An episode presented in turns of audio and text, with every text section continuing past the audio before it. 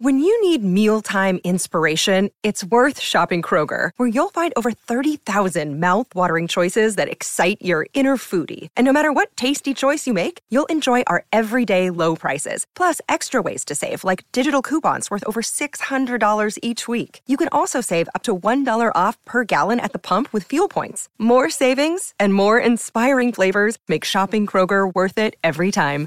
Kroger, fresh for everyone. Fuel restrictions apply. What is the role of the Speaker of the House? How is the Speaker determined? And what does the voting process look like? We'll answer all of these questions and more on this edition of Getting Schooled. I'm Abby Hornacek.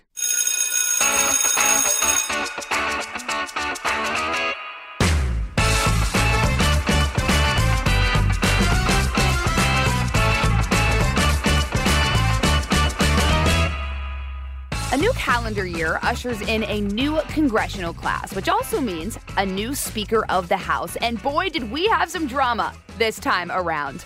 The elected Speaker is responsible for maintaining order in the House, and that's a pretty large group of people to navigate.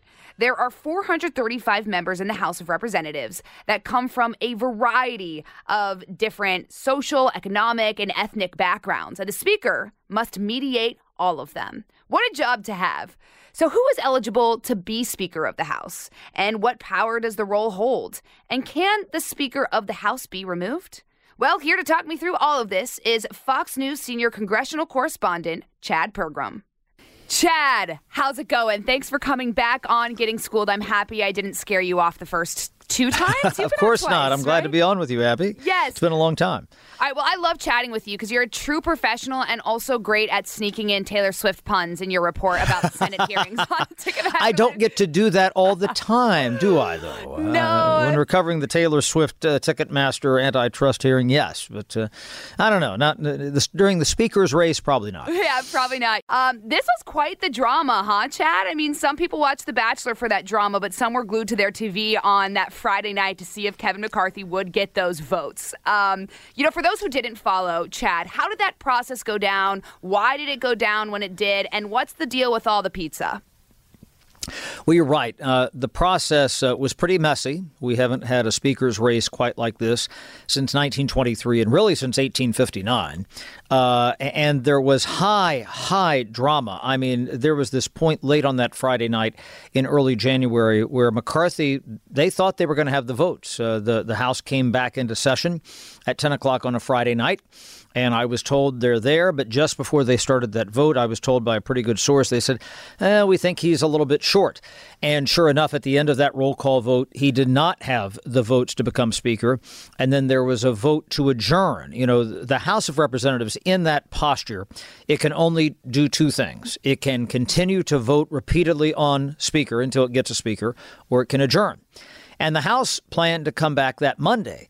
And it's generally thought around here, Abby, that had the House adjourned, uh, it was very unclear if Kevin McCarthy would have ever become the Speaker had he not then won on the 15th vote. And what happened is uh, they cut those last minute deals. Uh, we saw it play out right there on the House floor. Very rarely do you get to see how they make the sausage, and that was the beauty of, of that night, or, or the curse, depending on your, your vantage say, point. Nobody wants to see how the sausage is made, Chad. A- absolutely. And then uh, they voted to stay in session, and a little bit now we're, we move into Saturday morning at that point. It's after midnight.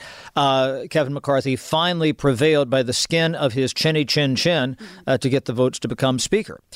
Why did he not have the votes? Well, the first reason uh, is because they didn't have a very big majority. You know, we heard conversations over the past couple of years that Republicans were going to have, oh, a 40 to 60 seat majority. Uh, they're at five seats. Um, so they won control of the House, but barely. And had Democrats actually, you know, hung on to some of these seats in New York State, uh, you know, Democrats would still be in the majority.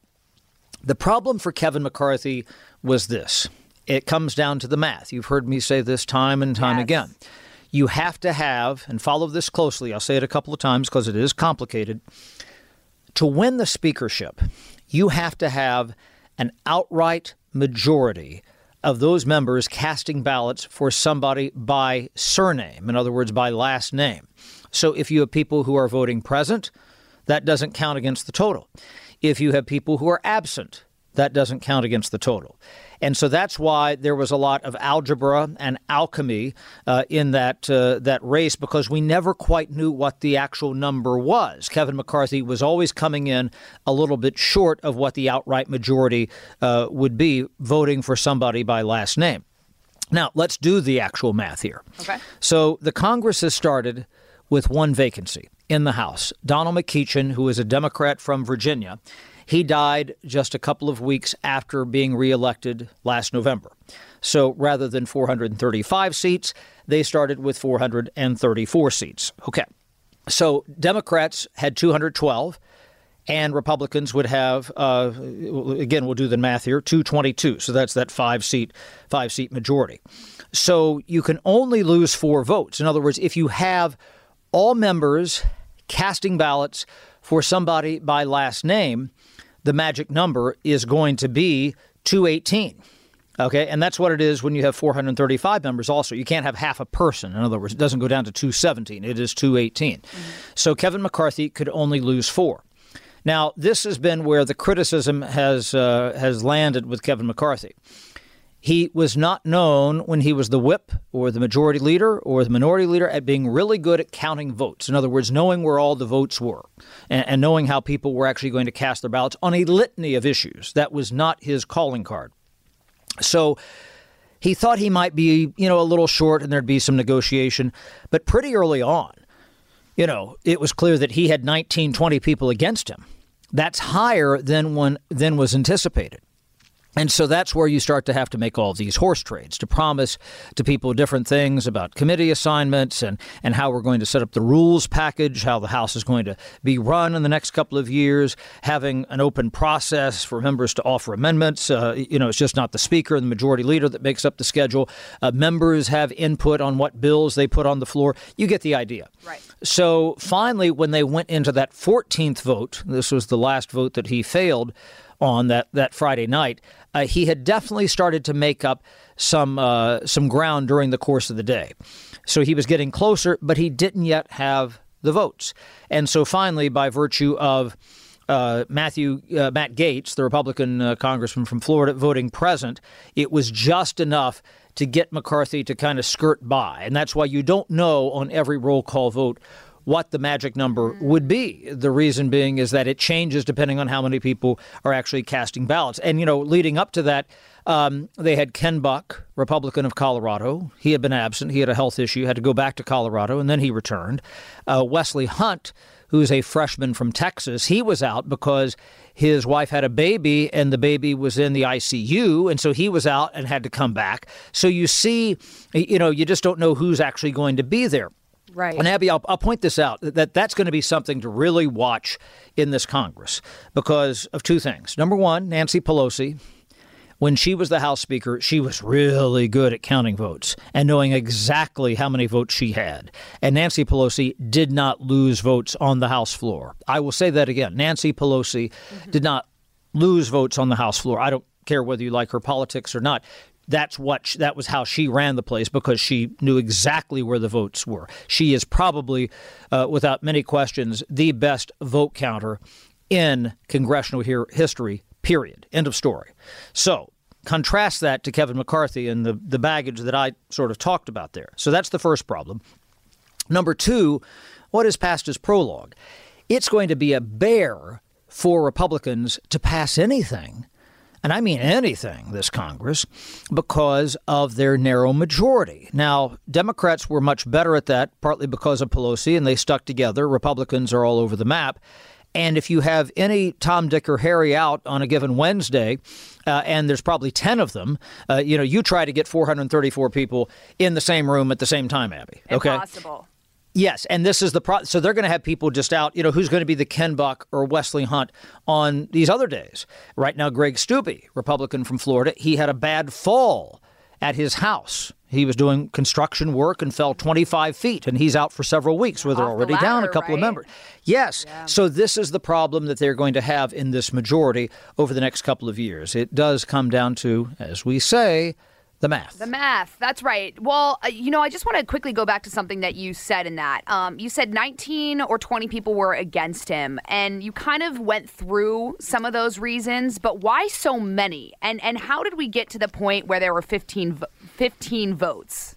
Or rounds of votes, rather. Right. Okay. Well, let me answer the, the second question first. Uh, the reason is because the House, once it is constituted, it cannot do anything until it actually elects a speaker.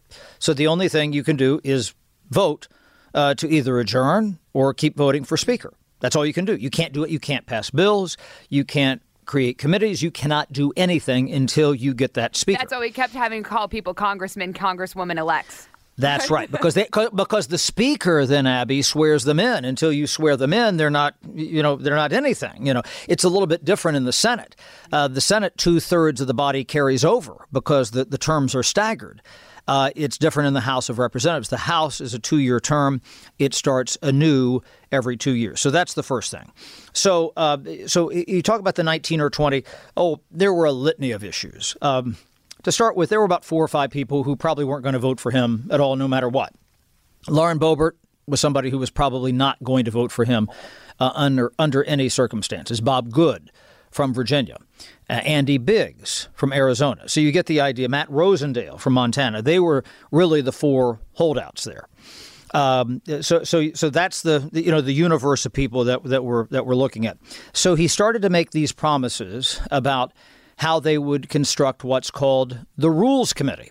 Now, this is way in the weeds, and this is worth a podcast unto itself, but I'll give you kind of the thumbnail here.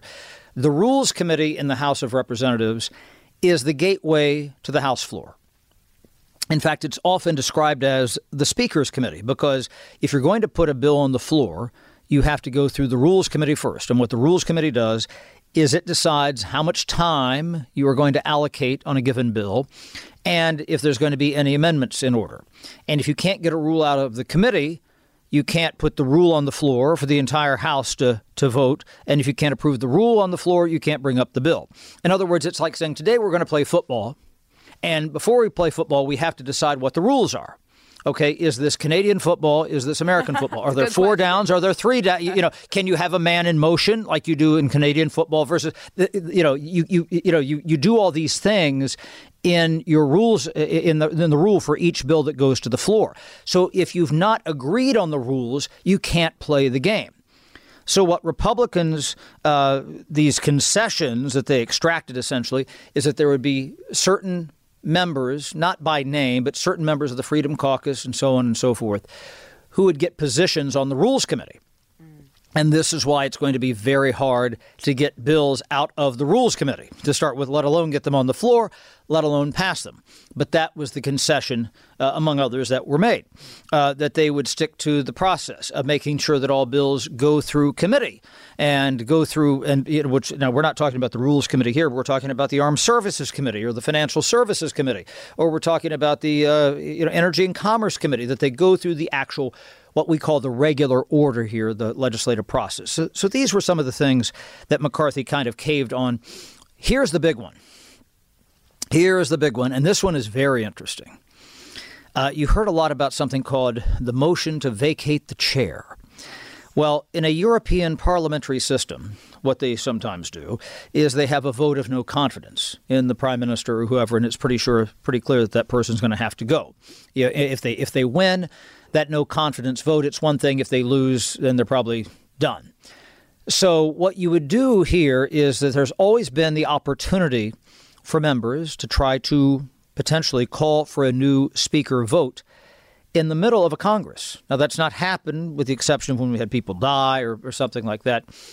And previously, the bar was higher. And it kind of changes some from Congress to Congress. But back in 2015, uh, Mark Meadows, before he became chief of staff, he was a congressman from North Carolina.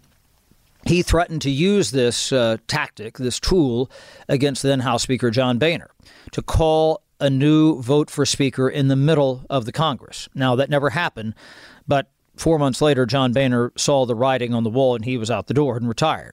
And there's a reason why Kevin McCarthy did not win the Speaker's race that fall as well and didn't succeed him. We had Paul Ryan as the former Speaker. So, what happened was they said, We want you to lower the bar so that only one member at any point can make a motion to say we're going to have a new election for Speaker. Now, that doesn't mean that they're automatically having a vote for Speaker right then and there. That that vote would have to carry. In other words, if I'm a congressman and I call this up, they're going to vote on my my idea to say, okay, we're going to have a, a let's have a new vote for Speaker. And if that prevails, then we go through this whole process like we did on starting on January 3rd, uh, you know, back at the at the start of the month. Okay, so that's what would happen. So it's just not one person can do this they have to first approve that proposal, and then if that proposal to have an, a vote on speaker uh, succeeds, then you would actually have another vote on speaker and decide who your new speaker is, be it Kevin McCarthy or somebody else. If you look at that rules package that they passed, I dare you to find language about what the number is of, you know, like I said, the number is one. It only takes one person to say, let's have another vote for speaker. I dare you to find anything in there that says anything about this. Why? Well, because previous rules packages would allow that provision to be in there, but, but the, the bar was much higher. What these opponents of Kevin McCarthy negotiated is for the rules package to be silent on how to address calling for a new speaker. So, therefore, there is a provision in the House that anytime you can call you can call up what's called a privilege resolution, a question of privileges of the House is what it's called. And therefore you make that motion that you think there should be another vote for speaker. And that can come up at any time. And so that's not in the rules package. What was negotiated is to keep that out of the rules package. Sneaky. Okay, so what you're saying, Chad, basically is because I remember when they were talking about this during some, I, I, can't remember which vote it was since there were 15 of them, but um, trust me, I don't either. I was just, I remember he he agreed to allowing just one member to sponsor a motion to remove the speaker. Mm-hmm. So you're saying that what's actually in there though doesn't define, doesn't outline that. It doesn't because because already there is an option. What it did, what previous rules packages did, was build a firewall mm-hmm. against this and say, okay, it has to be a higher number. Uh, and, and, so that was kind of the defense against it. And that's why you, you rarely had it. So what they had done here is not had it in there at all, and that's why it's up to one member under that provision, as I said, called a question of privileges of the House. All right, we've got to step aside for a quick recess, but we'll be back right after this. I'm Charles Payne. Listen to my Unstoppable Prosperity podcast so I can get you making money right now. Whether stocks are hitting new all time highs or in free fall mode, opportunities abound. So, why are so many potential investors still sitting on the sidelines? In a new season of my podcast, I'm going to get you in the game. After 38 years on Wall Street, I'm ready to impart some lessons and get you invested in the greatest wealth generating machine in history. Listen anytime, everywhere at foxbusinesspodcast.com or wherever you listen to your favorite podcast. Do you think that, um, in your opinion, that was one of the big things in that uh, concessions that he made that eventually won him the speakership? Yes, uh, it, it, was a combination of things, frankly, because they finally got some of those members uh, to peel off, big chunks of them. But that was uh, certainly one that, that was outstanding, uh, and, and, that helped him. Um, and that's why you know this is kind of you know swinging over him as a as a sword of Damocles. Now, here, let me take you down the rabbit hole. I love Remember it. I said I'll follow you down the ra- rabbit hole. I said I said any member could call this up. The number is 1. Not 50, not 20, not 15, 1. So, let's just say you're a Democratic representative and you want to make mischief. Because I thought what they might do, Abby, is put the provision in there and make it specific to Republican members members of the majority. Well, remember, the rules package is silent on this. Mm-hmm. Nothing in there at all. So, what that means, if I was a Democratic member who wanted to make mischief, I would just out of the middle of nowhere call up the provision, say we should have a new vote on Speaker. And, you know, just force the House to go through at least one step. It's not going to be the 15 votes right again. Frankly, Kevin McCarthy would probably win. Uh, although I will say, you know, let's say, you know, you, you, you do this kind of a surprise attack. I mean, I mean, I'm getting you know way in the weeds here. But if you if you did this on any given day, remember what I talked about absences, right? And you don't really know who's here every day. If Democrats were to do that on a day where there were a lot of Republicans absent, ha ha ha. Oh. You see what I'm getting at? Not only could you force a to go through this whole speaker exercise again, but you could also maybe get a democratically elected speaker. Remember that wow. with the exception of one roll call vote, Hakeem Jeffries was there at 212 votes every single time. You had David Trone, a Democrat from Maryland, who was out. He had surgery one morning, came back into the House chamber with a uh, with an arm in a sling and a cane, but voted later in the day. This was on Thursday, the the the, the third day of voting. So you get the idea. Um, this is where um, uh, you know there could be some mischief. Now, some members might say you know, we're in the minority. All this, you know, we're trying to pass bills. We're trying to do the work of the American people. We went through this saga. Why should we go through this saga again? You know, uh, you know that's not good governance, uh, especially if we're just doing these guerrilla uh, tactics. Um, if you actually had some some strategy, uh, some I almost said strategery. we'll call it we'll call it strategery. make up whatever you, word you want on this. Well, podcast. you know, this was the whole you know Saturday Night Live line, you know, strategery back to 23 years ago, the 2000 election. But anyway, if you had some really good strategery behind this, you could do it just the way I spelled out and make sure that you had a certain number of Republicans who were absent and you know, and then you know prevail on that, and then the second step is make sure everybody was there, and then prevail on the speaker's vote. You'd have to be really sneaky about that. I would never rule anything out. I doubt that that's going to happen, but you could try to you know play some games there.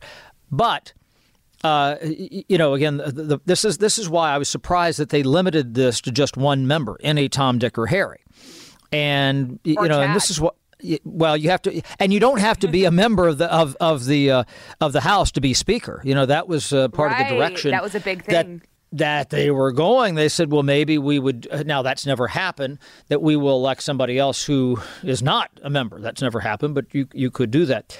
But the problem with this is is that uh, you know as I just laid this out, you know this kind of uh, strategery as I called it. The reason it probably won't happen, Abby, is that I would bet dollars to donuts that 85% of the members of Congress do not understand the process that I laid out and aren't aware that they could do it that way. John Dingell. Let's hope the they late don't listen to this podcast. Well, yes, that's true. that, that's true. Uh, John Dingell is the late congressman from Michigan. Debbie Dingell is his, his, his wife, and she's a member uh, now. Took his seat after he he retired, and he used to have a saying. He said, "You let me write the process and you write the policy, and I will beat you every time. There are a handful of members on both the House and Senate side who truly understand the rules. And if you understand the rules, you can do a lot of things around here. And there's a lot of members who are, members have different talents. Some are good orators. Some are really good at constituent service, you know, taking care of their people, you know, having a problem with the VA or having a problem with the, you know, IRS, that sort of stuff.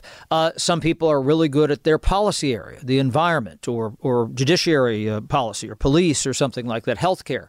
Um, very few actually really get the rules. But I have seen this happen over and over again. The ones who really do understand the rules they are the ones who are able to finagle these things because they see those opportunities. Uh, Robert Byrd, the late uh, Senate Majority Leader from West Virginia, he was probably the best I ever saw. And, and because he took time to understand the Senate rules probably in ways that others did not understand. Nobody had ever, you know, committed to learn the rules the way Robert Byrd had. Maybe Lyndon Johnson when he was here, perhaps, uh, but but but it's, it's pretty limited. And so that's why this scenario probably wouldn't happen because most people have not thought this out. Which this is, is what sad I, because you. This is what I think about at night when I go home. Isn't that isn't that sad? I should We- be listening to Taylor Swift. I know. well, you you could run for Senate because you understand the rules, and I mean, then you become president, and we all can vote for you. I, Nah, would, I don't would think live that's in that going to world. happen. I don't think that's going to happen. Thank you. Yeah, that's so funny. You would think that the senators would know the rules, but to your point, it is, you know, they, they really don't, some of them. The, it's because that they have divided attention, and there's only so many things you can concentrate on in a day. You know, I mean, I mean, consider you know my job covering you know the Hill. Today, for instance, I've been working on a story about a new subcommittee on cryptocurrency. But there's about five other stories going on around here. The you know the uh, uh, intelligence director Avril Haines is here on Capitol Hill today. There's questions about seating Eric Swalwell and Adam Schiff on their committees, yes. the Intelligence Committee. McCarthy is going to prevent that from happening. You know, and then I'll get some other question about some you know other issue, and I'm like I. I don't know. You know, again, I only have so much bandwidth. And so this is the same thing that happens to members. Right. It's hard. It is hard. Well, I actually I, I want to kind of ask something uh, related to what you just said. You know, you follow these things very very closely. I follow it from you know as, as closely as I can just from watching you report on this. Uh, but you know, we we might see how the Speaker of the House maintains order, manages its proceedings, governs the administration of its business, things like that. But in layman's ter- terms, what does the Speaker of the House do? Yeah. The Speaker is the constitutional officer for this branch of government. So let's start with Article 1 of the Constitution. The Speaker of the House is mentioned. The Majority Leader in the Senate is not. In fact, we didn't even have him until 1913. So you have three constitutional officers for each branch of government Speaker of the House, President of the United States, and the Chief Justice of the United States, not the Chief Justice of the Supreme Court, Chief Justice of the United States, in the judiciary. Mm-hmm. So that's the first thing. Number two, uh, the speaker is kind of the person in charge. You know, you have a group of 435, or in this case, 434 people. You have to have somebody who's kind of sort of in charge. Yes, you have the majority leader. Yes, you have the majority whip to count the votes. The majority leader formally sets the, the floor schedule, but the speaker deals really with everything. What the agenda is going to be, who's going to be on the committees, um, you, know, I mean, seriously, I mean, is a certain piece of artwork going to be on a on a you know hallway wall somewhere? I mean, those types of things all play into this. Uh, we heard these questions about congressional security. Uh, you know, with the riot on January 6th. You know, ultimately the speaker, uh, you know, has a, a, role in this. I mean, there's people under him or her, but you, you know, you have the, the Capitol Police Chief, you have the Sergeant at Arms. They run the House. Ultimately, ultimately, this everything in this branch of government comes back to the Speaker. But there's something else. So a few years ago, when John Lewis, the late congressman from Georgia, was alive, they had a sit in on firearms in the House chamber. And this is where Democrats came into the well and sat. This is like, you know, John Lewis used to do in sandwich shops and things in the South during the Civil Rights Movement. And they said, we need to get some action on gun legislation. And of course, they were out of order in doing this. And so finally, Paul Ryan, who was Speaker at the time, this was in 2016, finally just said, you know what? We're just going to move on. We're going to vote tonight. We got work to do. Let's just do it. And if they're going to sit on the well, fine. Okay. Well, the issue was is that you had members in that case not really respecting what the speaker had directed them to do to clear the well. And either you respect the gavel, the speaker has the gavel. You saw you know, Speaker McCarthy with it on, on day one, finally after he won that Saturday morning. Either as members you respect the power of the gavel or you don't. And this is where political power sometimes mutates. So, Kevin McCarthy, because of this small majority, he is the Speaker of the House. But compared to potentially other speakers of the House, he does not have a lot of political power. Nancy Pelosi had virtually the same majority she had a lot of political power because it, it, it fueled her. It came, all, all of her members were completely behind her and would support her decisions. And she knew that as well and would make decisions on behalf of the caucus and the House. Kevin McCarthy is just a few weeks into this. He has demonstrated he doesn't have a lot of political power. Uh, and sometimes you have strong speakers, sometimes you have weak speakers there are probably certain committee chairs or maybe even certain members of the minority right now who have more power than Kevin McCarthy. Even though he, because he's been through this bloody, uh, you know, speakers race. There are those who will say, "Oh, he came out stronger because he, you know, we're finally all behind him."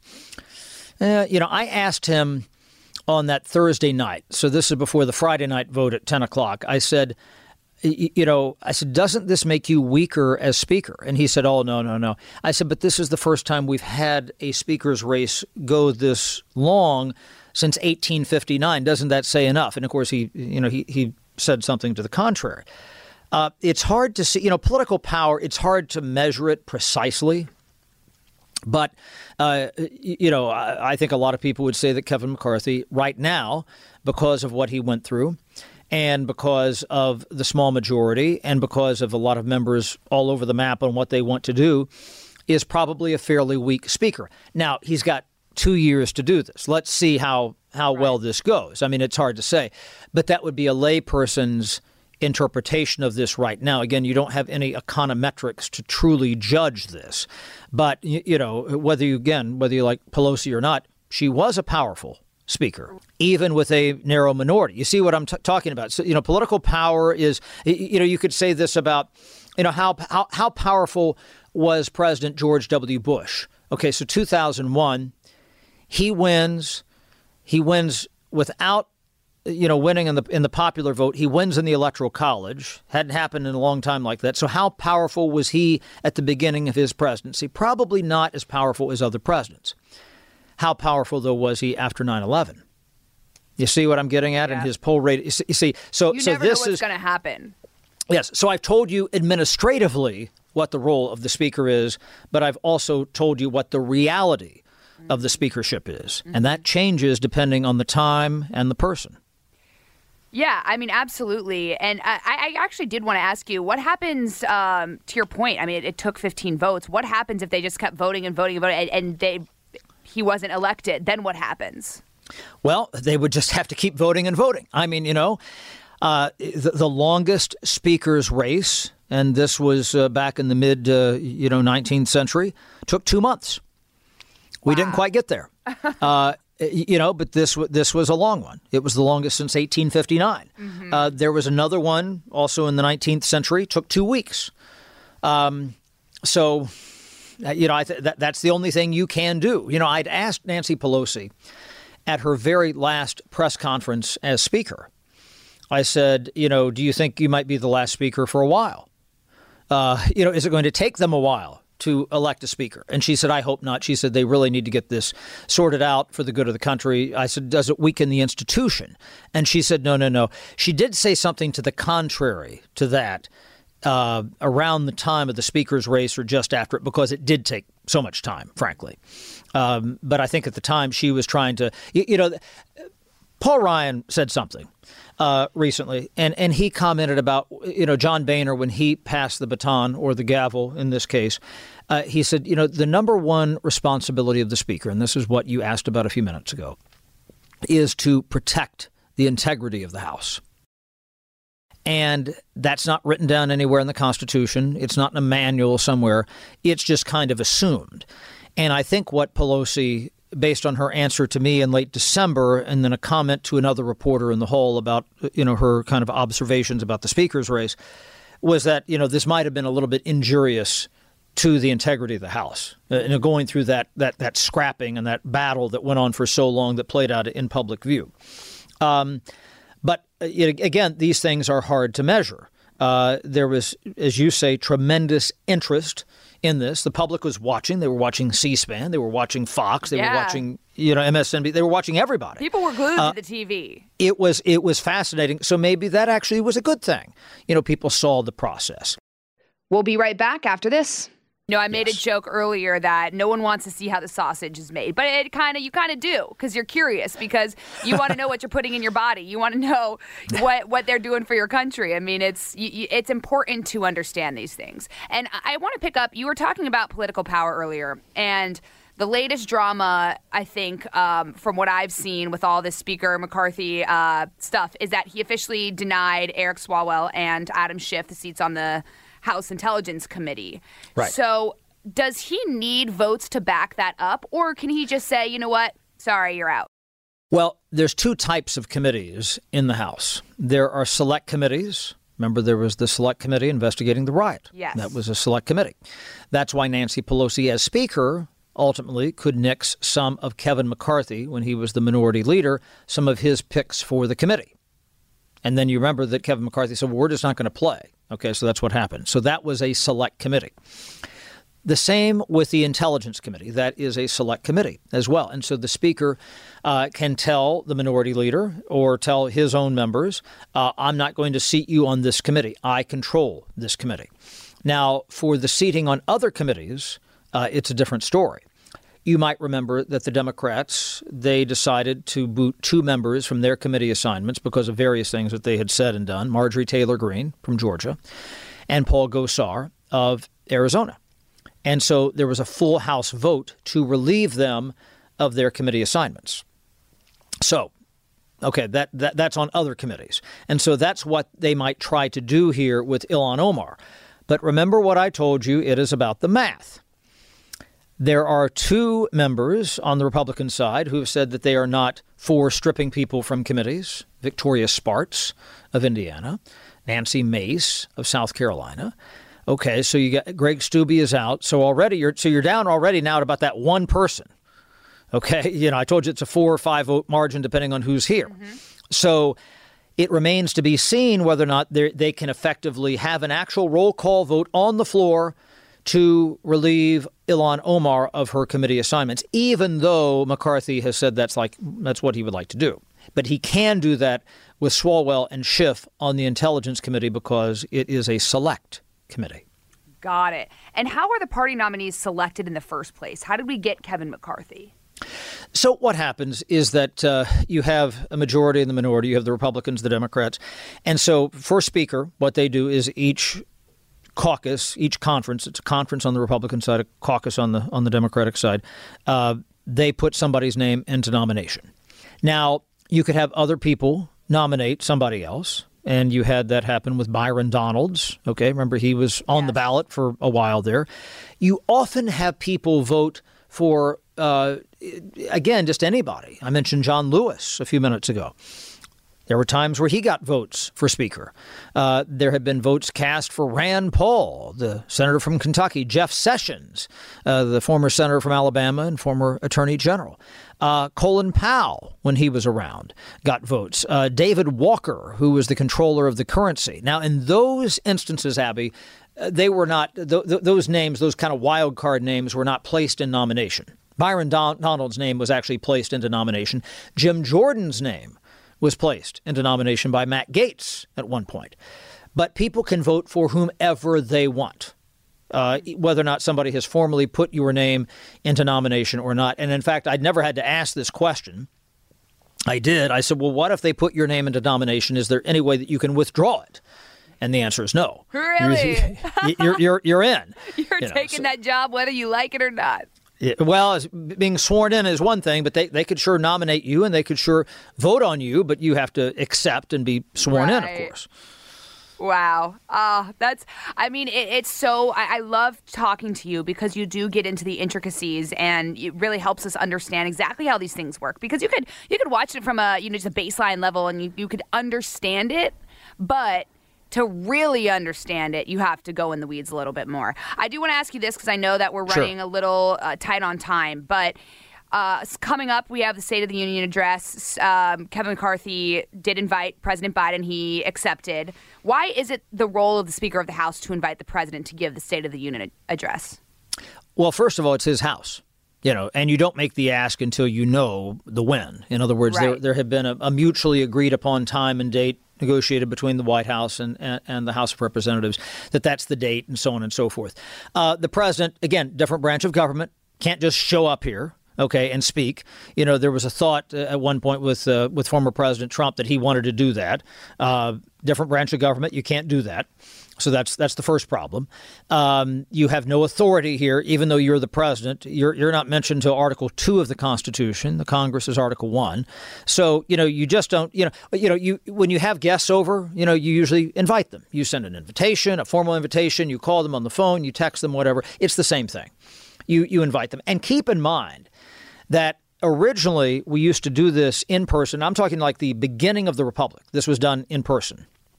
And in fact, George Washington would come to the Congress. It talks about advice and consent. And he would sometimes physically come to the Congress uh, for nominees. And he was so fed up with Congress because it was loud and it was noisy and there were horses outside and everything. He's, I'm not doing this again. So he stopped that whole idea. Then you had uh, early presidents who thought this seemed too much like a presentation from the king. And so they used to do it. You know, if you if you look in the Constitution, the words State of the Union talk about from time to time the president shall deliver, uh, you know, an update on the State of the Union. It's not said that it's a speech or anything like that. And so until the early 20th century, it was hand it was like a hand in assignment here. It was only in the early 20th century where they started to do it in person. And then you had radio come around in the 1920s and 30s. Okay. And, and so that grew. Then you had television. Then they switched it to prime time with Lincoln, uh, Lyndon Baines Johnson. This was in the 1860s, uh, you know, and then I think President Clinton was the first one to have uh, his speech streamed online in the 1990s. You see the growth of this in that sense. So it is ultimately up to the Speaker of the House to invite the president uh, to come and speak. That makes a lot of sense. And if I had a house, I would invite you over to Chad for dinner. Um, I would accept, and likewise, Abby. Fantastic. Well, thank you so much for coming on uh, Getting School just to kind of break it all down. I really appreciate it. And anyone who's listening, Chad is a great follow on Twitter. He also does a great job of breaking things down on there. So get, be sure to give him a follow. And Chad, stay safe over there, and, and we'll have to have you on again. And Abby, if you come to my house, bring the Taylor Swift song. Oh, I will. Those are in my pocket at all times. Okay. Thank Thanks, Chad. Thanks.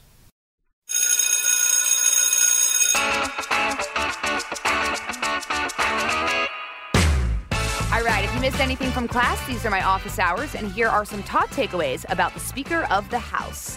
Number one, the president needs an official invitation from the Speaker of the House in order to make the State of the Union address. Chad says it's Kevin McCarthy's house, so he's the one who needs to extend the invite. Makes a lot of sense. Number two, the Speaker of the House needs to receive the majority of votes, and if he or she doesn't have the majority, the congressmen and women just keep on voting. And only members of the House are allowed to vote. So during the time of the vote, Congress can't operate how it regularly does. And number three, Chad points out there is a defined role of the Speaker, yes, but one that's not written in the Constitution, but is still understood, is, quote, to protect the integrity of the House. In regards to the line of succession to the president, the speaker is behind the vice president. So that vote we watched unfold is extremely important. Thanks so much for listening to this podcast on the Speaker of the House. For more podcasts, you can go to foxnewspodcast.com. And don't forget to subscribe to this one on Apple Podcasts, Spotify, or wherever you listen and leave us a review. This has been Getting Schooled with Abby Hornacek on the Fox News Podcast Network. Class dismissed. Listen ad free with a Fox News Podcast Plus subscription on Apple Podcasts. And Amazon Prime members can listen to this show ad free on the Amazon Music app. Pull up a chair and join me, Rachel Campos Duffy, and me, former U.S. Congressman Sean Duffy, as we share our perspective on the discussions happening at kitchen tables across America. Download from the kitchen table the Duffys at foxnewspodcasts.com or wherever you download podcasts.